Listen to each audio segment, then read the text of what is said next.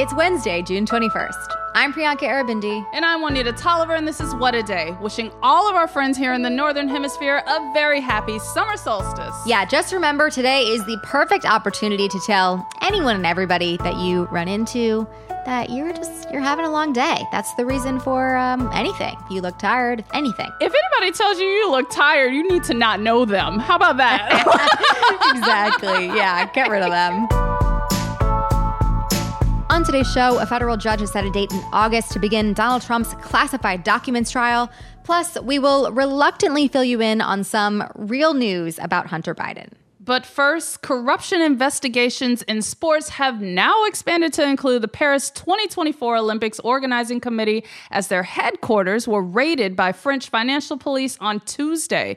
It's almost like there's something in the water when it comes to international sports and criminal activities like what gives. Seriously, it feels like it's every international sporting event is like plagued by some kind of corruption. World Cup, Olympics, summer, winter, all right? of it. We're running out of fingers to count, but what prompted this particular raid? Tell us more about what's happening here. According to reports, this raid was part of an ongoing investigation into the mishandling of public funds to finance Paris 2024 construction projects and the awarding of public contracts. Apparently, there may have been some favoritism at play, and the criminal police and the public prosecutor participated in multiple raids to collect documents and evidence as part of a probe that began in 2017. It's giving that apparently investigators had questions from jump, especially when you consider that Paris was named host of the 2024 Olympics in 2017. Like, insert bombastic side eye. like, wow. In a statement, Paris 2024 officials said, quote, a police search is currently underway at the headquarters of the organizing committee. Paris 2024 is cooperating fully with the investigators to facilitate their investigations. And if you notice earlier, I said raids, plural, because there were simultaneous searches also happening at Solideo, the public body in charge of the Paris Olympics construction sites, as well as at several private companies that had been awarded public contracts. I think it's safe to say that these raids are going to put a dark cloud over the Olympic Games, which are only 13 months away, and an even darker cloud over French President Emmanuel Macron who's been navigating pretty rocky terrain since pushing through an increased retirement age for French citizens. I'm sure this is feeling like a stressful pile on moment for what was supposed to be a reprieve. Yeah, seriously. But considering corruption in internet, I'm like, it's crazy. The Olympics are supposed to be fun. But, anyways, considering corruption in international sports, that we've heard about so far. Is this like just par for the course now? Is this what we can expect from any international sporting event? I mean, yeah, sadly, at this rate, the past three Summer Olympics have all faced investigations. And don't even get me started on the $30 billion that mysteriously disappeared from the Sochi Winter Olympics accounts, like just poof, magically. Oh, back okay. to the Summer Olympic Games, though, girl, mess. In Japan, prosecutors filed charges just this year after indicting six companies and seven individuals over suspected rigging of bids worth $320 million for the Tokyo 2020 Olympics and Paralympics. In Rio, there were investigations into allegations of vote buying and contracts awarded. But what takes the cake in Brazil is that prosecutors believe the criminal conspiracy traces all the way back to the state government itself. So that's an entirely different mess. Now, when you consider that LA is set to host the 2028 Olympic Games, I need everything to be above board and truly beyond reproach. Like none of those corruption schemes, like the ones we've seen with the LAPD, for example, or corruption charges against leaders at City Hall. Like just clean all that mess up before 2028, please. Yeah, please. And also, like a little bit of a bag because I don't feel like we can handle that. please, no. United States don't want that no, smoke. we don't. We absolutely do not and just let us enjoy one thing, please. Anyways, switching gears over to President Biden over the long weekend, he paid a visit to a nature preserve in Palo Alto, California. He was not relaxing, though. He gave a stump speech there, highlighting his administration's historic record on climate change and the need for the work to continue as we face what he calls the existential threat to humanity. Highlights of Biden's accomplishments on climate in his first term in office include hundreds of billions of dollars in funding to fight climate change, reduce carbon emissions, increase energy efficiency, improve clean transit, support climate smart agriculture, and so much more through the Inflation Reduction Act, as well as keeping Republicans from clawing it back throughout the debt ceiling drama just a few weeks back. As a reminder, the Inflation Reduction Act is considered to be the most important climate legislation passed in the history of this country. It was a huge deal. Biden has also put new drilling bans into effect and designated new acreage for conservation. So, really, just a lot has happened in the past few years since he has been in office on this topic. I mean, it's almost like Biden gets it and he's taking action to do something about it. Like, go figure, I don't know what this is. You know, it's not giving characteristic DC, but let's talk about the role that this issue is gonna play in Biden's 2024 campaign. Break that down for us. Climate change was a central part of Biden's 2020 campaign. It is clear that it will be once again ahead of 2024. I mean, very clear throughout his administration's first term that this is an issue he's not only committed to talking about, but is taking and seeking action on. Just last week, four major environmental groups endorsed Biden's bid for reelection. That includes the League of Conservation Voters Action Fund, Next Gen PAC, the Sierra Club, and the NRDC Action Fund.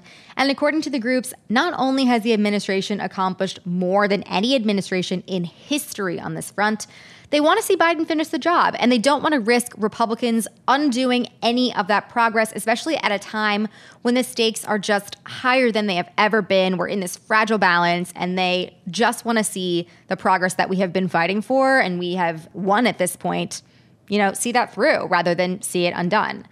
This is the first time that all four groups have come together like this to issue an endorsement.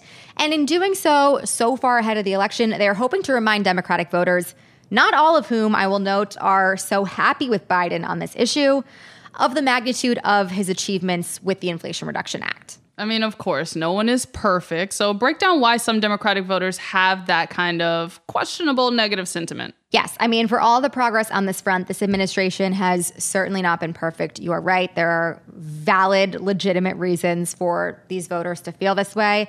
The Biden administration has approved several controversial oil and gas projects throughout Biden's first term in office, including a natural gas pipeline from West Virginia and drilling in Alaska. They have angered many activists in the process, many regular people who voted for Biden, thinking that he was committed to not doing these things. Right. And though these organizations were able to set aside their concerns over these projects in favor of seeing the Inflation Reduction Act through, it's unclear if other voters, younger voters, many of whom consider climate to be a key priority for them, will do the same when it comes to the primary and general election season.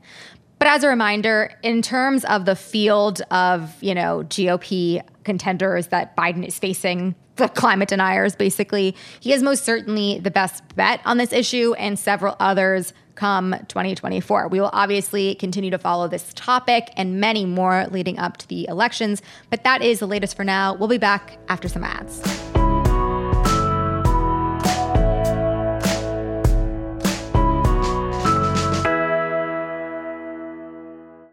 What a Day is brought to you by Ulta Beauty. This AAPI Heritage Month, Ulta Beauty is celebrating the joy of belonging, belonging to a community composed of intricate connections, belonging to our past and our future, to the heritage and birthright that is beauty. Ulta Beauty shines a light on the AAPI community, passing the mic to brand founders and creators to tell their stories centered on heritage, joy, and beauty. They carry AAPI owned and founded brands like Live Tinted, Peach and Lily, Glamnetic, Tree Hut, and more. Shop AAPI owned and founded brands at Ulta Beauty stores and Ulta.com. Let's get to some headlines. Headlines. The federal criminal trial against former President Donald Trump over his alleged mishandling of classified documents has officially been set for August 14th. U.S. District Judge Aileen Cannon, who is presiding over the case, set the start date in a filing yesterday. And if that sounds ambitious, especially for the federal court system, you are definitely right about that. One thing to note here Cannon has only been a judge since 2020 when Trump himself actually appointed her. Politico looked at her track record so far and noted that she tends to set trial dates very quickly. Legal experts say that the August 14th date will likely be delayed anyway, in part because that has been Trump's legal strategy for years now. And speaking of this genius, in an interview with Fox News over the weekend, Trump appeared to admit that he intentionally withheld the documents at the center of the case. So, um, I don't know. Maybe we could fast forward this a little more, Judge Cannon. Feels like we've seen what we need to see. Between that and the bathroom pics, what else do we want? By the way, we do have a date set for Trump's other criminal trial in New York. This is over the hush money payments he made to adult film actress Stormy Daniels. How could we forget? I mean, I know there's so much swirling around. That trial is set to begin March 25th, 2024. So just mark your calendars. We've got some things leading us along through primary season, I guess. And you don't hear his name on the show very often, and for good reason, but Hunter Biden is in the news for real this time. The president's youngest son has reached a tentative deal with federal prosecutors to plead guilty to a pair of misdemeanor tax offenses. The agreement would allow him to avoid prosecution on a separate felony gun charge. To bring you up to speed, if you're not familiar with the case, Hunter Biden was accused of not paying his taxes on time in 2017 and 2018 when he reportedly made more than $1.5 million both years. As for the gun charge, Hunter was also accused of lying on an application for a handgun permit in 2018. The form asks if he had used drugs, and he said no. At the time, the younger Biden was battling with addiction to alcohol and drugs. All of this being said, Republicans have zeroed in on Hunter's personal struggles, arguing that he's getting preferential treatment, which is fucking ridiculous. If you heard the last story we just told you about Donald Trump, like, really, Republicans fuck all the way off. There's no comparing the two here, and that's that. As part of the deal, Hunter will avoid jail time as long as he stays drug free for two years and can never purchase a firearm again. The agreement must still be approved by a federal judge to take effect. Self described misogynist Andrew Tate, his brother, and two alleged accomplices have formally been charged in Romania with, among other things, human trafficking and rape. The group is accused of luring seven women to Romania where they were sexually exploited and forced to make pornographic videos. Prosecutors say that the victims were held captive through, quote, physical violence and mental pressure. The Tate brothers and their two Romanian accomplices were first arrested last December and have been under house arrest since April. A judge will decide whether the case will move forward. In the meantime, Romanian officials are calling for the seizure of Tate's assets, including his, quote, very masculine car collection. Yikes. Yep, big yikes. You might remember that Tate tried to troll climate activist Greta Thunberg with a photo of him posing in front of one of those cars right before his arrest. He will live with those burn wounds for the rest of his life, as he should. He is a massive piece of garbage. Accurate. No notes. Violence has been intensifying in the occupied West Bank as Israel's new right wing pro settler government has loosened restrictions and expedited the process of building Jewish settlements. On Sunday, Israeli troops killed six Palestinians, including a 15 year old. And just yesterday, four Israeli settlers were killed by a pair of Palestinian gunmen. Next week, the Israeli government plans to fast track the approval of nearly 5,000 new settler homes throughout the West Bank, a much higher number compared to last year. The plan is already raising concerns with the United States since the acceleration of so many new settlements makes it harder for foreign diplomats to step in to de escalate. And finally, yesterday was the last day of voting in the Virginia primary with new legislative districts, and things are gonna get interesting.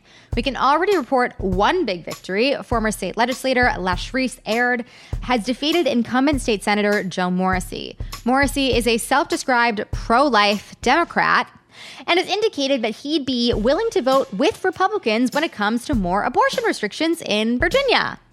Okay, doesn't sound so democratic to me. Nobody is gonna miss this dude at all, I promise. Yeah. Votes are still being counted in other races, but it's worth noting that the latest redistricting process means that there are more seats up for grabs as many incumbents are retiring or being challenged by primary newcomers. In fact, both Senate majority and minority leaders are retiring. Also worth noting, Republican Governor Glenn Youngkin clinched an upset victory back in 2021, even though Virginia appeared to be getting bluer. And Republicans are now vying for control of the state legislature. Keep in mind that Virginia has a history of being a national trendsetter, especially when it comes to issues like abortion and gun control. So it might be giving us a preview, for better or for worse, of the 2024 elections. We'll be watching very closely, so you do not have to expect to hear way more on this from us. Yeah, and I just got to shout out a couple of names like Louise Lucas and Alex Askew, who won their primaries for re-election. And then you have some of my homies, Adele McClure, Nadarius Clark, Kimberly Pope Adams, Rae Cousins. Shout out to y'all kicking ass in these primaries. You love to see it. Yeah, seriously. And shout out to you, Juanita, for being so well connected. I um, wish I had friends doing this kind of thing. That's very cool. And those are the headlines.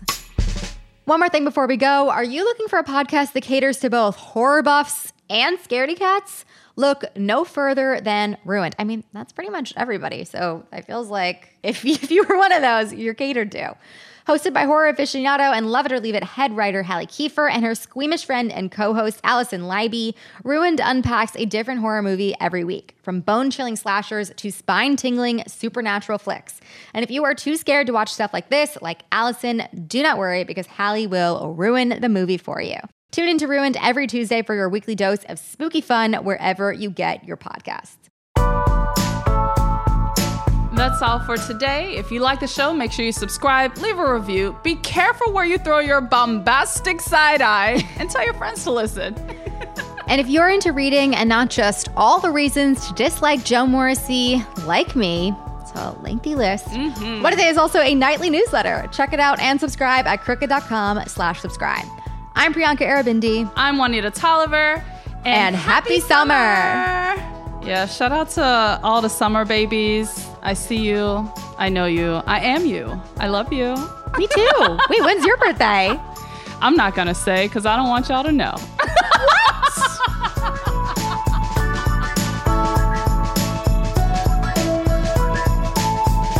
What a Day is a production of Crooked Media. It's recorded and mixed by Bill Lance. Our show's producer is Itzi Quintanilla. Raven Yamamoto and Natalie Bettendorf are our associate producers. Our intern is Ryan Cochran, and our senior producer is Lita Martinez. Our theme music is by Colin Gilliard and Kashaka.